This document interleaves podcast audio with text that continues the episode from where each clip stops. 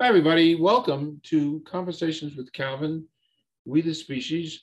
And chronologically, this is the beginning of Memorial Day weekend.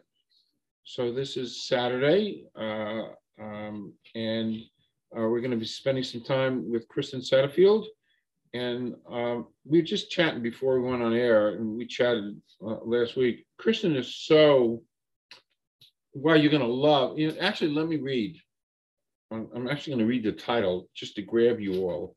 Uh, uh, Kristen Satterfield, author of Lightning Rising, which is coming out in late 2022. Uh, she's a mechanical engineer. and She does aerospace. University of Colorado, BS in, in 20.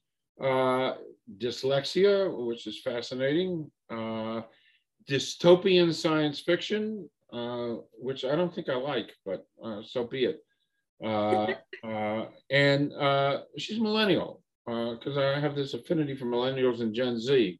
Part of it is I wish I was back to being Gen Z or millennial. Uh, so uh, this is a, a, very special, really special interview. You know, the, there's so many different aspects to Kristen, and of course I marvel. I marvel at, at the internet and, and how people come together and, and the forces of the universe uh, in a very undystopian way. Uh, the forces of the universe bring people together, and, and, and, and I've had such a, a, fascinating time chatting with Kristen, and to be continued. So uh, now that this little monologue, by the way, if I if I say to you this was a Johnny Carson monologue, would you know what I was talking about?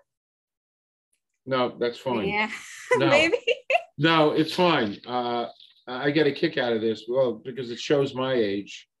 Uh, oh. Johnny Carson really was the Tonight Show way back before Jay Leno and Jimmy Fallon. He did it for 30 years and, and he was incomparable. Yeah. And and and I watch I watch all these Johnny Carson uh, old shows uh, because he was just the master of interviewing late night TV and stuff. So I, uh, I, I, I, I dream and aspire to be like Johnny Carson, which I'm not. So yeah. anyway, Kristen, take it away. Do a little quick bio, and then we're gonna jump in to sure. some of the elements of you. Yeah. Um, well, like you said, my name is Kristen Satterfield. Um, I am uh, by day a mechanical engineer and um, by night I am a writer. Um, I've written a few novels, but I am getting my first one published. It is called uh, Lightning Rising, and um, it's a, a sci-fi.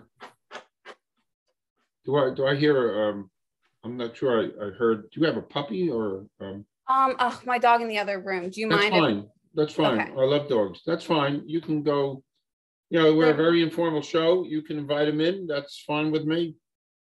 Um, let's see if she's Bear. Come here. Come here. Stop. Now she's just staring at me. That's fine. Um, sorry about that. No, yeah, that's um, absolutely fine. We're we're not formal here. um, yeah, I got two of them, and they, but of course, they always like to do things right when you don't want them to do things. Um, so but, you're talking yeah. about lightning. You were, you were talking about your novel.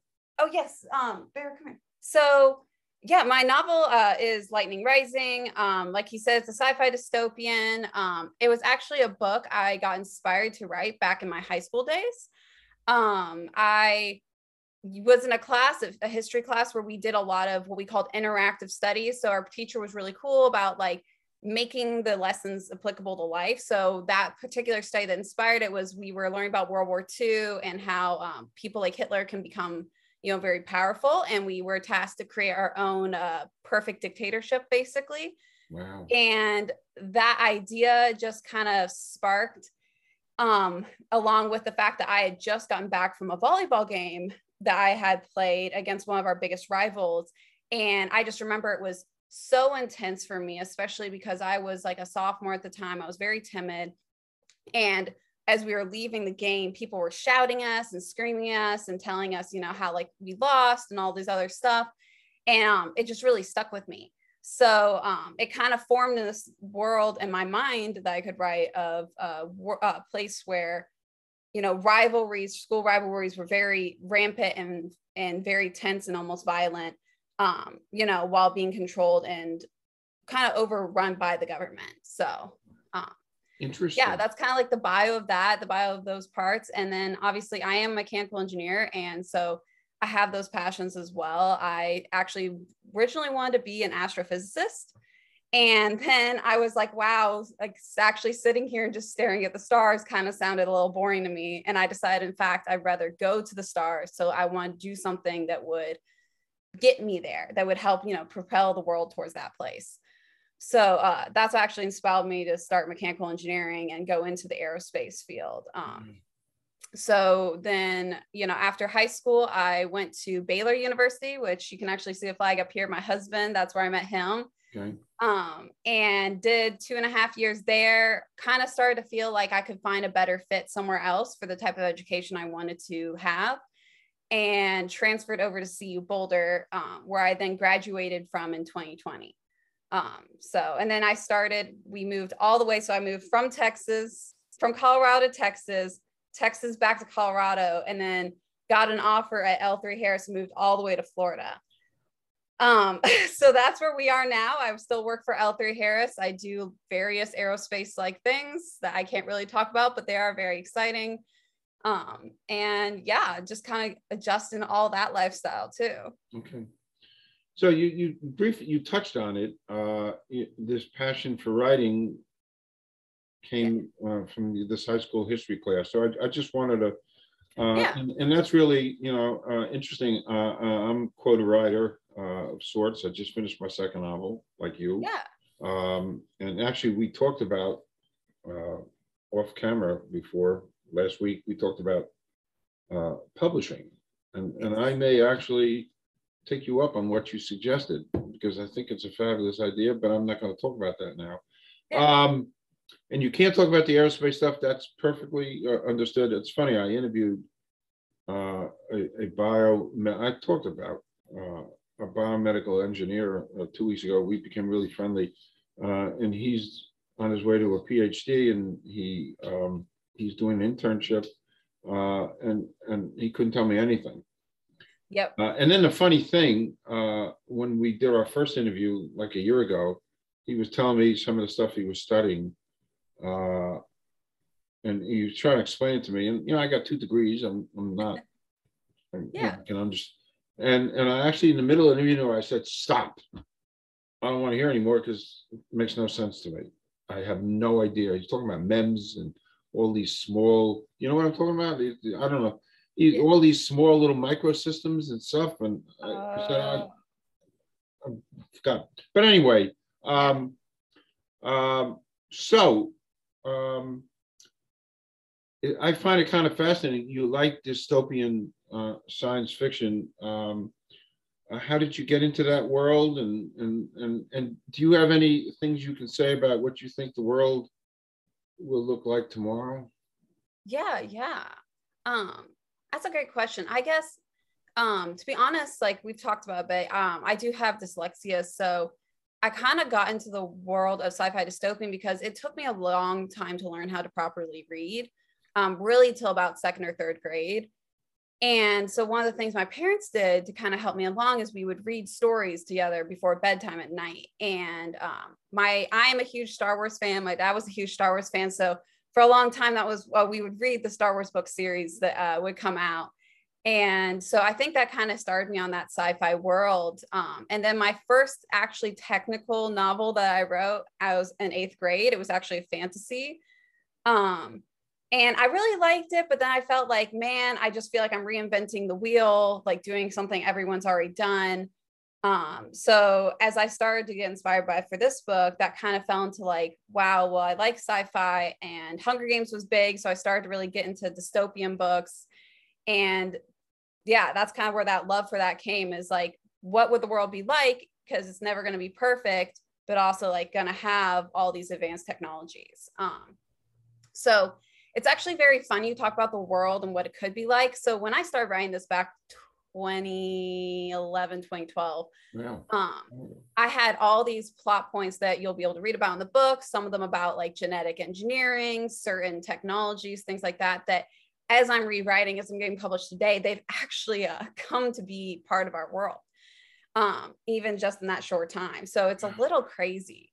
Wow. Um, yeah, like like one of the things as you look at like I know a few years back, you know, China was doing lots of experimental data about combining, you know, human and non-human DNA, things like that, right?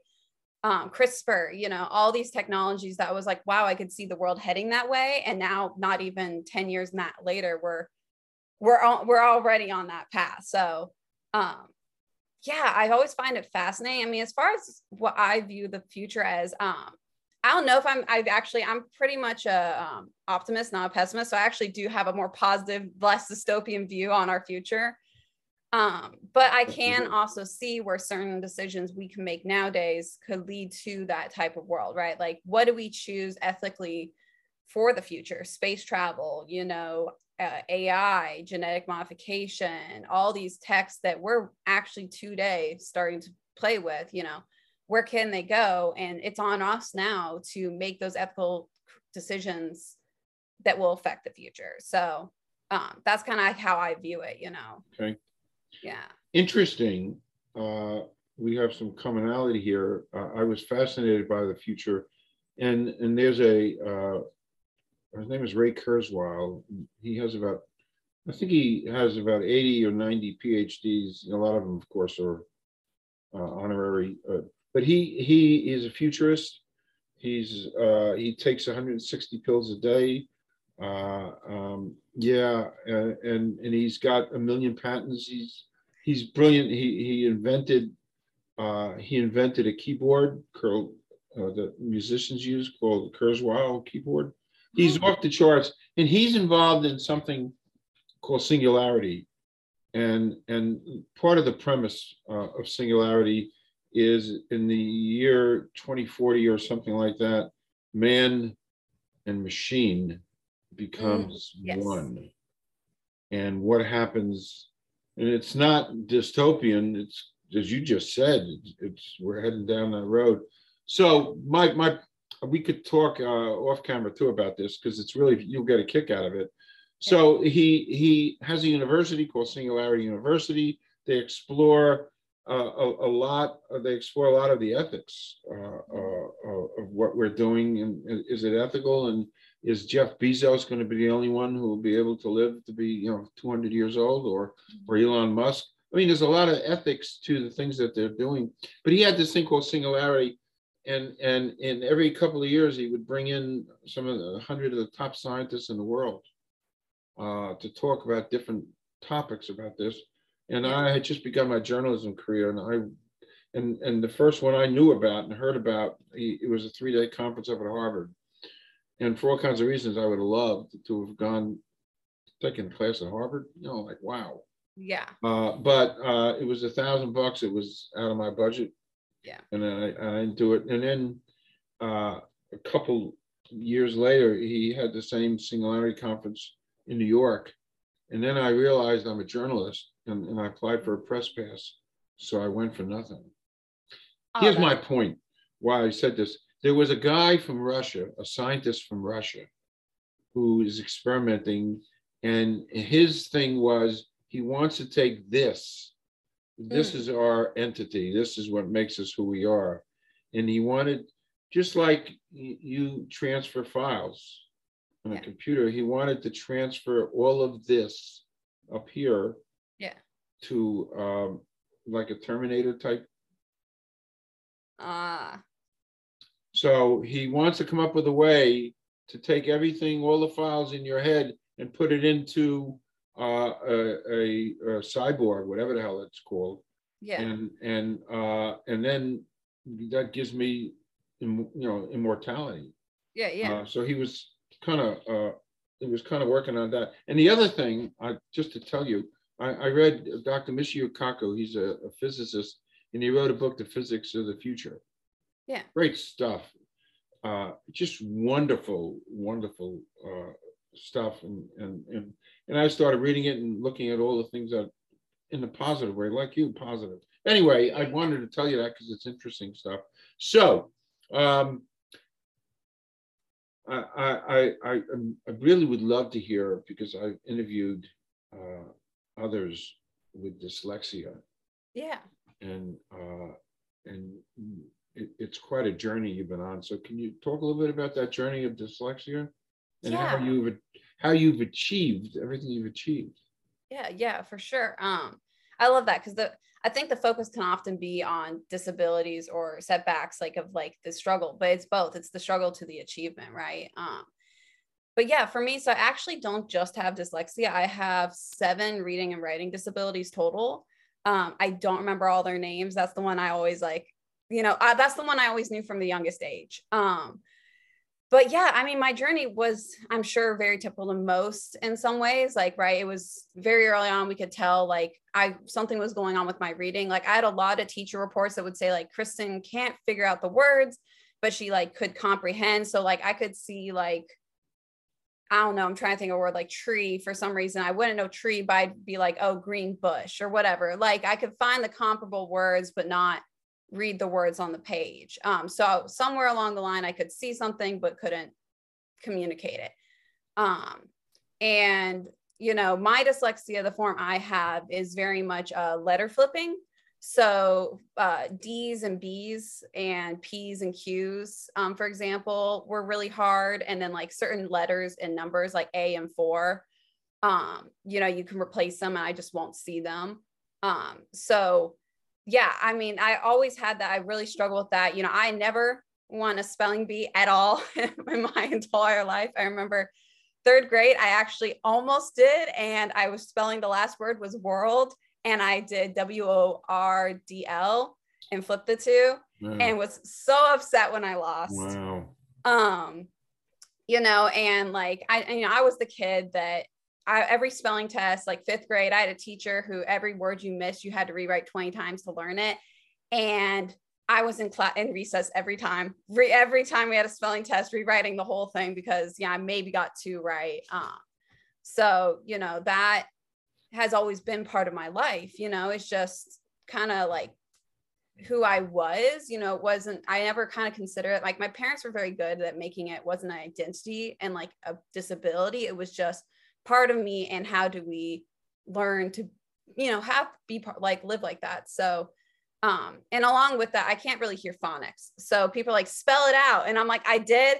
That's why Igabella looks like that. Like it's just nonsense. Um, but yeah, so because my parents really took that, tackled that journey that way, and you know, it was more like this is part of your life. How do we live with this? You know, um, I always grew just kind of being like, okay, not worried to ask for help on things like that, trying to figure out the tips and the tricks to work around it um and you know eventually it's become a thing now where i can catch most of my mistakes and if i don't I, i'm very used to like getting a second eye and i'm not afraid of being like hey like can you just like triple check i spoke english here? You know um on stuff. So um obviously you know one of the biggest signs of that achievement though is i am a writer which i find very ironic because about the same time i failed that spelling test i remember or uh, spelling bee, I remember I was taking a test and flopping and saying they're going, wow, writing sucks. How can anyone ever want to be a writer? I will never do this. It's the worst. Um, and now I'm here. Yes, it is. Oh yeah. Um, so, but you know, actually I really grew to enjoy it. Um, I had some really amazing teachers too that cared more about the context of what I was writing and less about the correctness. Um, and that really grew my um my confidence, right? Like I was like, wow, I can really tell stories. I just need to like have an editor, right? I just need another eye to say like, hey, you know, all of this is grammatically wrong, but good job, you know. Um so yeah, like that's kind of the journey with it and how it is. Um, like obviously I still have it, um, though through the years I have I've noticed I flip less words, right? I flip less things. Um, So but yeah, really- and I mean, you, you kind of out, it's not that you've outgrown it, but you you learned how to deal with it and and, and function.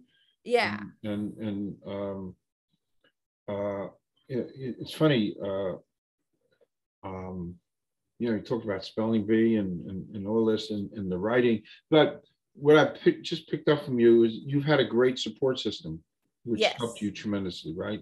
Yes, luckily I had a really good one from my family. I would say it, my early years, I really did struggle with the support in the school. In fact, I had a lot of teachers who thought I was special ed um, because I couldn't do these things. And it was like, no, I have a pretty high IQ. I just can't spell or write to save my life. Um, so you know i i think it was a good counter i was very blessed with my family and the support system outside of school that then when i actually switched schools i got double you know i eventually got that support system both from inside and outside.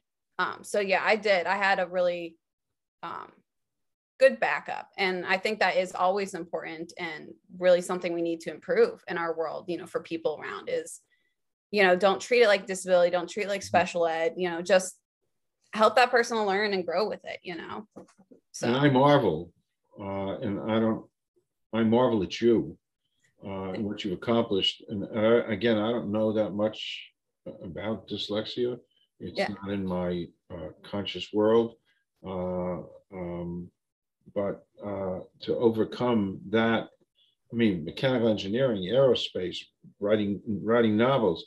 I mean, that's that's a huge wow. Truly, it, it, really is a huge wow. Um, can you talk a little bit more about, um, and, and this also kind of ties into uh, dyslexia, the because I, I'm interested to hear this from you about the whole novel writing process because uh, I, yeah. I've done it twice now, and um, it's a lonely thing, isn't it? it can be it really can you know recently i have to say as i've started the publishing journey i've started to find other people um, for the first time but yeah no it can be. I think for me so the writing process for me and what i always like to encourage like when i go talk to high schools and stuff i uh, always tell the kids i'm like writing especially creative writing is not like in school which is i think why that third year old me that hated writing grew to love writing because it wasn't like and this paragraph and this paragraph and here's your beginning here's your end plot out all your arguments and points now before you do it you know um, i used to approach it that way and i learned at least for me as i wrote my characters actually kind of wrote themselves. Like i have characters in the book that when i first wrote them i was like well they're going to be this person and that's just going to be the worst thing in the world. And then they grew to be like my favorite character and like a great person you know. Um so i really write in a way of like I call it iceberg writing. I write my stories where you can see the top and as you get more in depth, you know, deeper, it continues to grow. Interesting. Um, but at the same time, I also let the story take me where it goes. So sometimes I'll say, "Oh, I think it's going to go this way," and I'll be writing, and it will just take a you know 180 turn. Um, so you know, for me, that's how I write novels. And it can, like you said, it can be very lonely. You know, sometimes it's like you're sitting there, you're doing on your own and that's life. But I found that one of my favorite things I did as a kid, and I still do to this day, is I would take writing walks with my parents and my friends. Um, so basically, we would just like go somewhere. I lived in Colorado, so you know, we go up to the mountains, we hike or something. And I would just be like, here's a thought process I have, and we just start talking. And wow. I'd run with it and say, well, this wow. is, you know, 20 years down the road, this is where I want this to go, and this is where I want that to go. And you know, they give me like, oh, you know that that needs to change or like oh yeah that's a good idea. Um you know and i would just do that once in a while when i felt a little stuck like writer's block that's when i would go get out of it. Um, Has that helped you when uh, others kind of uh, give you ideas and things? Yeah exactly. Yeah it, it helped to have the sounding board um and also just the movement i think actually that was a key part of it is i've learned like when i just sit and talk about like my ideas it's like almost stagnant. It was almost like the movement of the journey um, helped the process for me. Um, so you know that's that's kind of like how I write is I'll get an idea and I always tell people like inspiration can come from anywhere. You don't have to do like, oh, I was inspired by this. Like literally, like I've sat at boba shops and been like, boom, there's an idea for a scene. Or like um, one of my scenes is actually in the book is inspired by a coffee shop I had at Baylor University. Um, you know, like it doesn't have to just be like this life changing moment. It can be the little things. Um, and then my, my trick is the moment I have the idea, I jot them down on my phone right. because that's usually what's with me. And I say, oh, oh, like bullet points or whatever, and I'll write it out. And then I'll go write it in. And 90% of the time it'll change halfway through, but like the whole core of it is there. Um, and then, yeah, like I think my other biggest thing for my process is I try not to treat it like my baby. Um, and what I mean like that is like I think you see a lot of writers.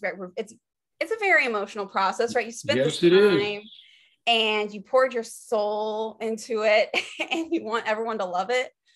Um, and I've learned that the more I treat and treated it like my baby, like please don't touch this, you know, like be very gentle. Um, the less my writing grew. Um, you know, I I wrote stories that I look back and they're very sweet. I will rewrite them someday. Um, but they were not good. And um, it actually took a time. I was sitting down with my sister and my dad one time, and I was reading them again in this book. And my sister just stopped me and went, Listen, I love you. This is crap. And I had to be like, Oh, and of course you're hurt. You're like, you know, this, this is my idea. Like, uh, and then I just stepped back and I said, wow, you know, she's right. It could grow. And I actually scrapped. And this is why I actually encourage lots of writers to do. Don't be afraid to scrap. I scrapped the whole thing, kept the core idea, and rewrote it from the beginning. Um, and at least from the feedback I got, it was 10 times the story it used to be, right? No. Um, so that's really something like I now have taken with me through the years is I'm not afraid to like let like I I like was saying the other day, it's it's like my teenager now, not my baby. I'm like, go off into the world and get some bangs and bruises, come back to me and That's tell me how it was. Like Brilliant. Brilliant. thank you. No, no, I mean, from somebody who's a writer, um, and I, uh, unfortunately, uh, and, and I'm, I'm learning from you, truly. Unfortunately, my novels have always been my baby. Yes. And, and, and actually a bunch of years ago, I, I read something that Norman Mailer wrote, who's one of the most prolific writers, geniuses. Uh, he wrote, and, and I always remembered it. He said, writing a novel for a guy is like giving birth. yeah. And, and, uh, you know, I always admired Norman Mailer. So I, I read that and, and I, I kind of took it to heart. But even to this day, uh, it- it's my baby. And if somebody comes along and criticizes my baby, uh, I, I don't take criticism really well because it's my baby. But you, you have such a mature, interesting view of that. It's your teenager. By the way, that's just brilliant. Thank you. No, no, it's brilliant. And I may quote you uh, on that. It's not my baby, it's my teenager. Brilliant, brilliant, I think. Thank it- you. And, and it could help a, a lot of people to Thank you. welcome growth and, and criticism. So um, just to kind of go off topic, Yeah, uh, and I forewarned you I might do this. So here's a, a quick question for you. And it's a fun question. And actually, you don't have to answer it. You're under no obligation. So here's the scenario uh, excluding family or friends, yes. somebody living or dead you'd like to spend a day with. Oh, that's a good question. It is. It is. oh. Um And you can even come up with a couple. There's no rules here. You know, one of them, I think C.S. Lewis. I've always loved his stories, admired his writing. Um, I would just love to sit in a room with him and, uh, you know, gosh, I'm gonna probably for J.K. Rowling, you know, Lord of the Rings. Right. That's not that's not J.K. Oh, it's a wow. I'm having a brain fart. No, but that's all right. No. Uh, It, you know, Well, J.K. Rowling, you know, she's brilliant too. Yeah, yeah. Mhm. Um, but you know, the guy I'm totally forgetting the guy that wrote the Lord of the Rings though. Um, oh, uh, Tolkien. Tolkien, yes, I would love to sit in a room with both of them and just even just not even like talk, just watch them do the way they Cool. interacted as they wrote. Like, um, that would be fascinating, I think. Cool. Um, and oh gosh, I don't know. That's It's a great question. it Um, really is. It is. It's very provocative. Yeah. Uh, I like asking it because I get all these interesting answers, and yours was interesting. I- Thank you. know, So Yeah. uh, that's good. We moving. So moving along. Um, I know I read somewhere uh, in your bio you you've got some pet peeves. I'd love to hear them.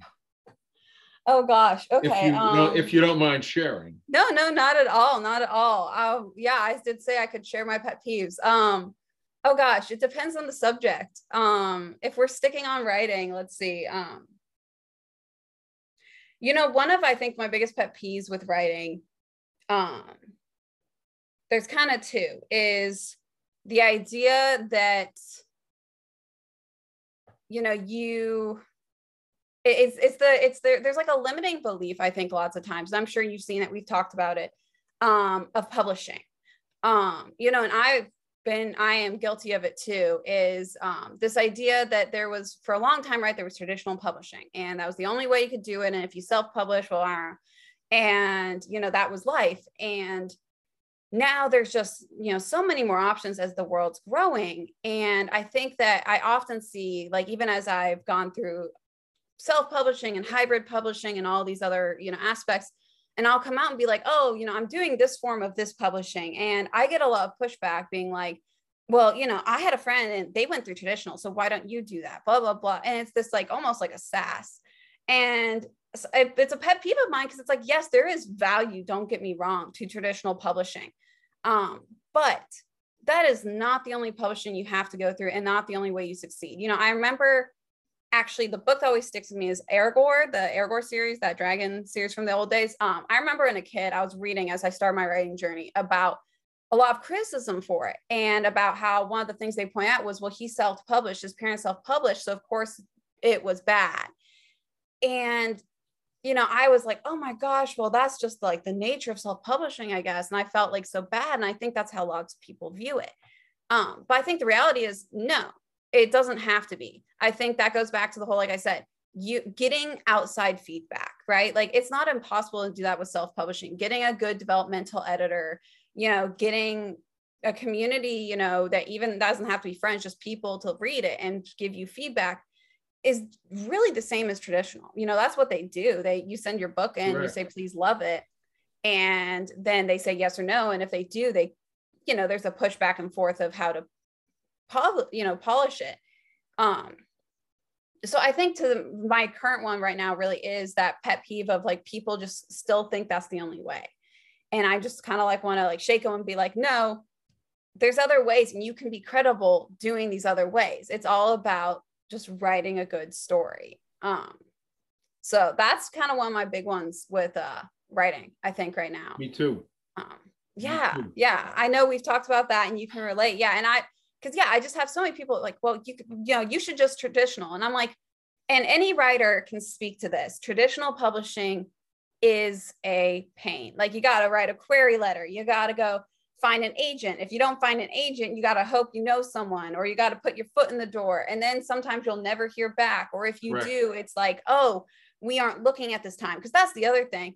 You could be writing the world's best book but if that agency or no agency is looking for that specific book or that specific genre at this moment, you will never get published. Correct. And it's like there's so many other ways now to do these things and be good at it. Um, so and like I said, not bashing on traditional publishing. You know, I went that route for a long time. I value traditional publishing. Um, I just think that like that the mindset that that's the only way to go, especially by the general public that are non-writers, that's a pet peeve of mine. Um, yeah. I agree. One of my huge pet peeves, uh, just the institution of agents. And I don't want to go there now because I don't have nice things to say, but I'll leave it at that. Um, yeah. Uh, some fun stuff. We we did a lot of heavy stuff. Um, yeah. So you're a Colorado girl, and now you're living in Florida. So what do you like better, actually? Oh, that's that's a mean question. Sorry. no, you're good. You're good. I like both um, for different reasons. Um, I love Colorado. I mean, most people, right? You, if you've ever been, you you can't hate it. It's it's beauty everywhere you look. You know, the weather is almost perfect. Um, now I know I have some Texans and some Floridians that will argue with me that the winter is horrible, but you know, growing up there, I'm used to cold. I hate heat. Like in my mind, it's easier to get warm in the cold. You just add layers than it is to get cool in the hot when you can only take off so much before you know you're just there and you gotta just deal with it. Um, so I prefer cold, but um, you know, I really, I really love everything about it. I think the hard part being a native and growing up in that um, era, especially right before we legalized pot, um, which, you know, I was part of that whole time period. Um, you know, it was really calm. We had some growth, we had things going on, but really, like, I could get from, you know, a little past Denver, where I grew up in a place called Littleton, all the way up to the mountains or to Boulder, places like that in like an hour, hour and a half, depending where you went. You know, it was not too hard to get places. You did it quickly, life worked, you know, twas that. Um, and then I went off to college after we legalized, like literally the year after we legalized, and came back and it was like it boomed. And anyone who knows Colorado history will know that our governor, um, he the he was, you know, for the right reasons, he didn't want to build a infrastructure because he wanted to maintain the view of Colorado. For the wrong reasons, that didn't work because you know you need an infrastructure as things keep growing. And uh, so the infrastructure we have is good, but not meant for the crowds we have now.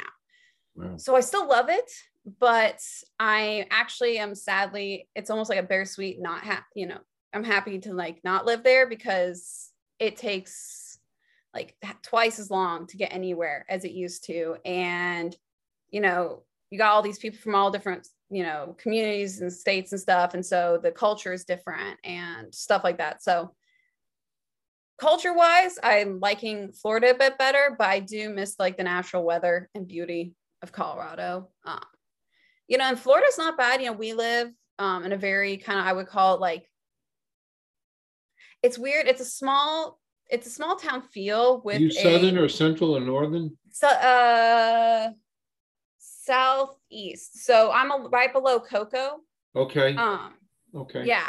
Okay. Yeah. So in like a place called uh, Melbourne, um, that's where L3 is. But um, yeah. So it's like it's kind of like like anyone who's lived here for 10 years will tell you, and they tell me all the time, like it's boomed here.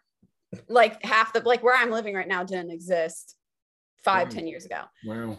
Um, but it still has that small town feel and that small town vibe, I think, because of that. Um, but has a larger population. So I kind of like it. It's taught me to slow down, um, which I actually really needed in my life. Um, and you know, it's there. I think I miss the ease of getting to certain things that I had in Colorado. Um, but you know, I'm I'm not too far from the beach. I'm not too far from Orlando. If I nice. really want to drive, I can get to Miami and the Keys. Nice. So it's not like I I can't complain. Okay. you know? Okay. Um, yeah. um, it's funny. Uh, there was a blizzard last week in Colorado. Yeah. And I think yeah. the couple days before was in the 90s. Oh yeah. And then you got a blizzard. Oh, easy. We've yeah. had I've been there where it's like 90 in the morning, snows melts, it's 80. You know, it's Colorado weather's like that, literally. Yeah. Wow. So I think it's a good place to uh, kind of wrap because uh, okay. we covered a lot of stuff. Um, this is so fascinating, and and you know our, our writing kinship and the experiences and the journeys. Uh, uh, and I uh, I've come away learning a lot, especially the teenage thing.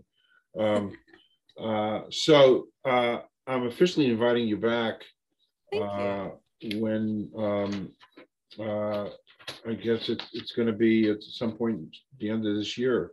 Yeah. Uh, when Lightning Rising is published, you're going back and we'll do a whole thing about Lightning Rising and, and maybe talk get a little bit, get get a little bit more in depth uh, with the process and what excited you. The whole yeah. You know, the whole writing process. So uh, I'm officially, Kristen, inviting you back. Thank you. And the novel's published, and uh, this has been great. Uh, and you know, I really learned a lot, and um, we'll probably talk a little bit more when we go off the air. But please do come back, and I thank you so much for giving a little piece of Memorial Day weekend. Of course. Thank you for having me. Yes. It was really fun. It was fun. Truly, this was a lot of fun. We'll talk more when we go off the air. Yeah. Um, but anyway, officially, thank you so much, and Thank please you. come back and I will. was um and have a great weekend. You too. Okay, bye bye, Kristen. Bye.